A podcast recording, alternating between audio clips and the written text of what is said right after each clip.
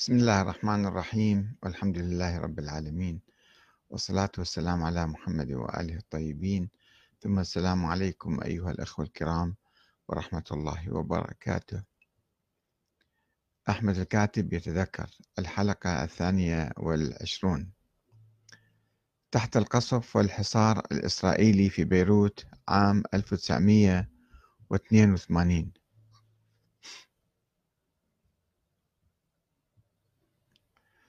قمت في أواخر شهر آب من عام 81 بزيارة إلى لبنان لكي أطبع الكتاب الجديد تجربة الثورة الإسلامية في العراق من 1920 إلى 1980 ثم كتبت أثناء إشرافي على الطباعة هناك كراسا من وحي الصراعات المؤسفة الحادثة بين الإسلاميين ولا سيما المعارضة العراقية في طهران بعنوان مشكلة النفاق في العمل الإسلامي.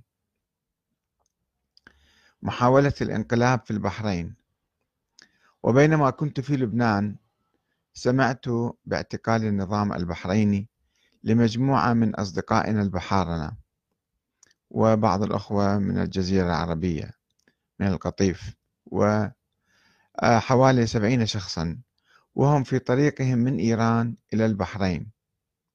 بتهمة التخطيط لانقلاب لانقلاب عسكري في البحرين. وألقي القبض على بعضهم وهم يحتفظون بملابس عسكرية لاستخدامها في عملية الانقلاب. وتذكرت أنا وتذكرت أن بحثنا في قيادة الحركة المرجعية التي تضم مختلف الفصائل العراقية والسعودية والبحرانية وغيرها. في بداية ذهابنا إلى إيران آه، موضوع الانقلاب العسكري آه، الانقلاب العسكري في البحرين.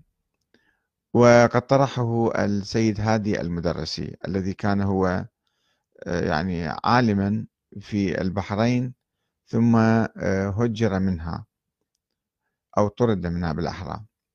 وقد وقد اعترضت على العملية يومها من موقع الشك بنجاحها لأن البحرين في نظري ذيك الأيام ولا يزال طبعا لا تشكل قلب النظام الإقليمي الخليجي السياسي والعسكري وإنما هي أشبه بمخفر صغير مخفر شرطة صغير وأن النجاح وأن النجاح في السيطرة عليها لا يضمن القدرة على البقاء والاستمرار فيها في مواجهة ردود الفعل الخليجية والعربية والدولية. ولكن قيادة الحركة في البحرين ممثلة بالسيد هادي المدرسي لم تبحث الموضوع ثانية في اجتماع عام أو أن الأمر كان يتم بعيدا عن العراقيين. يعني مشت في طريقها اتخذت قرارها وسارت فيه. إلى أن سمعت بالخبر من وسائل الإعلام العامة وكان علينا التحرك من أجل إنقاذ الأخوة المعتقلين ومنع تنفيذ أحكام الإعدام بحقهم. وتقرر أن يعقد اعتصام تضامني معهم وإضراب عن الطعام في باريس من أجل إثارة الرأي العام العالمي والتنويه ببراءتهم وتكذيب الحكومة البحرانية في دعواها. فذهبت من بيروت مع عدد من الأخوة الحركيين من هنا وهناك واشتركت في اعتصام باريس وذلك سنة 1981 العدوان الإسرائيلي على لبنان عام 1982 وعندما عدت إلى لبنان كانت زوجتي على وشك وضع ابنتي الثانية فاطمة. فانتظرت ولادتها في نهاية شهر أيار من عام 1982 حتى أعود معها إلى إيران. ولم يمض أسبوع على ولادتها حتى شن الجيش الإسرائيلي هجومه الكبير على لبنان وحاصر بيروت وأخرج المقاومة الفلسطينية منها. وقد عشنا تحت القصف الجوي والبري والبحري أياما رهيبة كانت تسقط فوق رؤوسنا كل يوم أكثر من مئة ألف قذيفة من مختلف العيارات. وفي ذات مرة قال أريل شارون أنه قصف بيروت بمية وثمانين ألف قذيفة من مختلف الأحجام. والأسوأ من القصف كان الشعور بالذل والهوان وسيطرة اليهود وتحديهم للعرب والمسلمين واحتلال عاصمة عربية دون أن يتحرك أي زعيم عربي للدفاع أو الرد. وبدلا من ذلك كان الرئيس العراقي صدام حسين يستعد لترأس قمة عدم الانحياز في بغداد. وقد انتهى من بناء القصور لاستضافة الرؤساء وكأنه في عالم آخر. وهنا لجأت إلى الله تعالى أستوحي منه بعض الرؤى حول الموضوع عبر شفرة القرآن. فخرجت لي هذه الآية الكريمة التالية. وحيل بينهم وبين ما يشتهون كما فعل بأشياعهم من قبل إنهم كانوا في شك مريب. الآية 54 سورة السبع ولم تمضي أيام حتى قامت طائرات إيرانية باختراق أجواء مدينة بغداد. مما دفع صدام إلى إلغاء المؤتمر بعد أن كانت كل الأمور تؤكد عقده في موعده المحدد. الأمل بالإمام المهدي. وفي الحقيقة إننا تحت الحصار الحصار الإسرائيلي نفق لم نفقد الأمل نهائيا ولم نسقط تماما في هاوية اليأس. فقد كنا نعلق أملا كبيرا على ظهور الإمام المهدي المنتظر محمد بن الحسن العسكري الذي سيملأ الأرض قسطا وعدلا بعد أن تملأ ظلما وجورا. وكان الإيمان به يشكل خشبة الخلاص بالنسبة لنا في المستقبل. وقد عزز إيماننا به ما سمعناه فيما بعد عن قيام بعض الجنود الإسرائيليين بأخذ تواقيع من سكان الجنوب اللبناني المحتل الشيعة بأن الجنود لم يسيئوا إليهم شخصيا ولم يعتدوا عليهم. وعندما كانوا يسألون لماذا تفعلون ذلك كانوا يقولون بأننا نعلم بأن زوال دولتنا على أيدي مهديكم. ولذلك نريد أن نأخذ وثيقة منكم ببراءتنا شخصيا. لنبرزها له في المستقبل عند انهيار دولتنا ومجيء المهدي. وكانت تلك خطة خبيثة من اليهود لتبرئة أنفسهم من أي اتهامات بتجاوزات غير قانونية أمام الأمم المتحدة ولجان التحقيق باستغلال الثقافة الشيعية والبسطاء من الناس.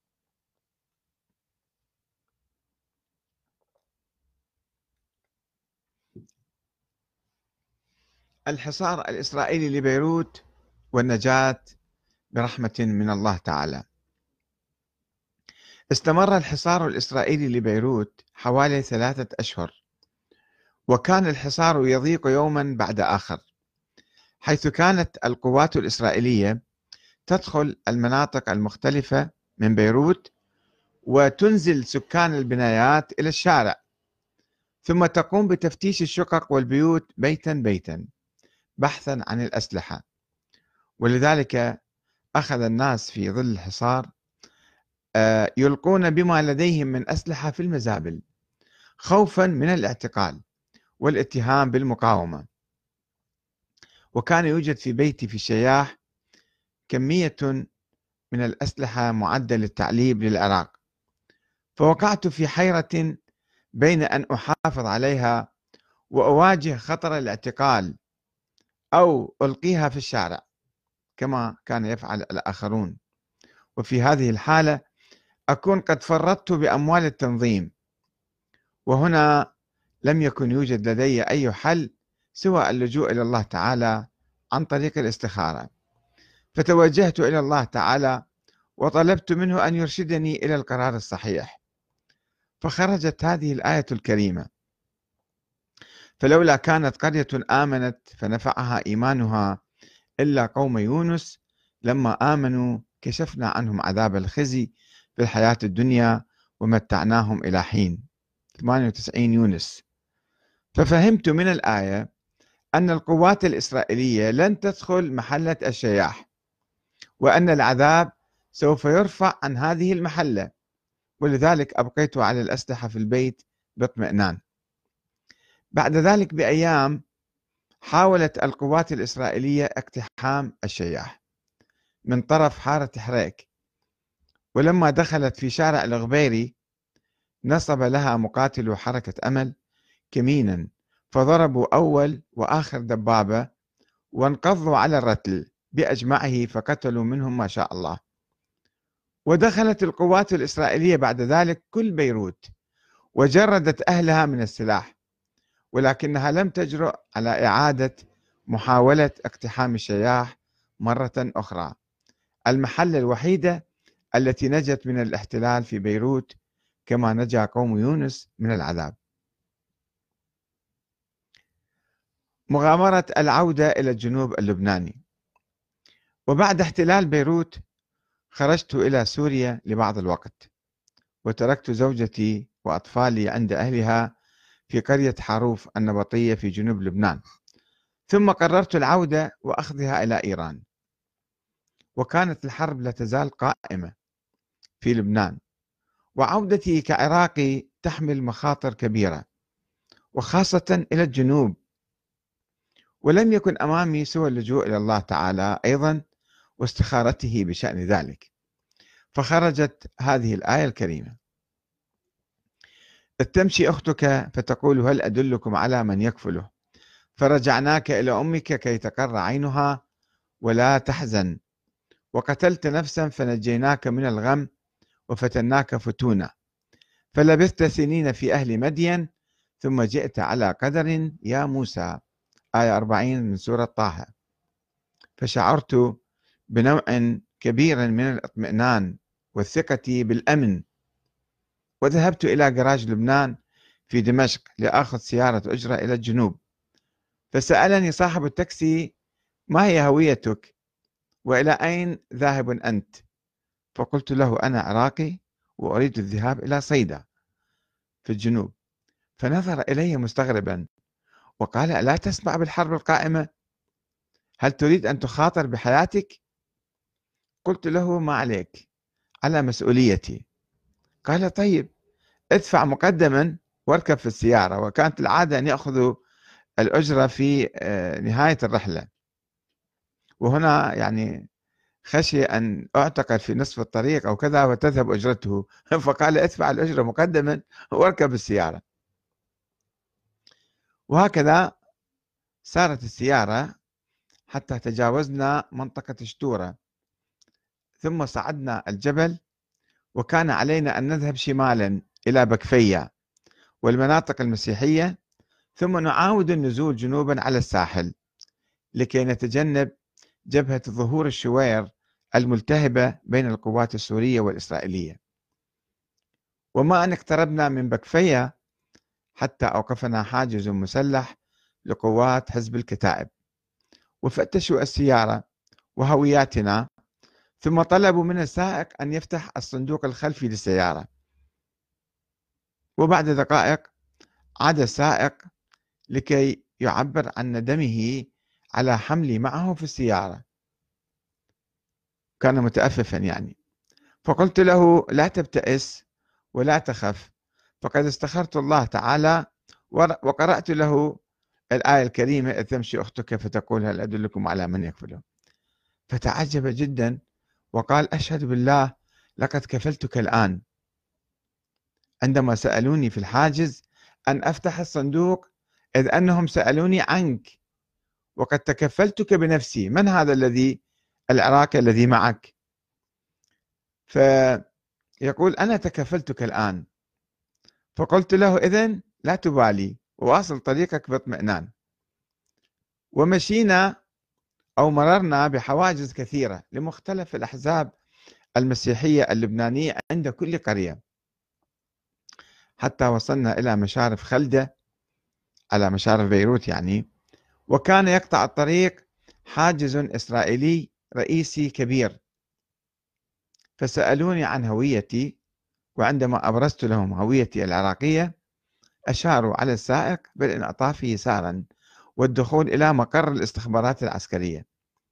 وكان معي في السيارة عائلة السيد علي بدر الدين. رجل الدين اللبناني الذي كان قد توسط بين النظام العراقي والسيد محمد باقر الصدر. ثم اغتيل في لبنان. وعائلته زوجته كانت عراقية عادت من العراق إلى لبنان مع أطفالها. وهناك في مقر الاستخبارات العسكرية بدأ التحقيق معي مرفقا بكل أنواع التهديد والوعيد. والسؤال عن الهدف من زيارتي شيء غريب كان عجيب يعني. وعن المخربين بين قوسين كانوا يسمون الفتح أو الفلسطينيين مخربين أن أين يكمن المخربون؟ وأنت جاي تتصل بهم الذي أعمل معهم. الذين أعمل معهم. وعن مخازن الأسلحة التي خبأها الفلسطينيون. وما إلى ذلك من الأسلحة من أسئلة عسكرية يعني. وكان القتل والاعتقال والتعذيب في ظل الحرب أمرا عاديا جدا للقوات الصهيونية. يعني يقتلون واحد مثل شربة مي كما يقولون. وكان من المفترض أن أرتبك وأرتع أو أرتعد أمام المحققين الإسرائيليين في ذلك الظرف. ولكنهم بدأوا أمامي كممثلين يثيرون الابتسامة والسخرية. كنت أضحك فعلا حقيقة. ولم تطرف لي عين لأني كنت مطمئنا إلى وعد الله تعالى بالنجاة والعودة بسلام بإذن الله. ورجعت على قدر يا موسى.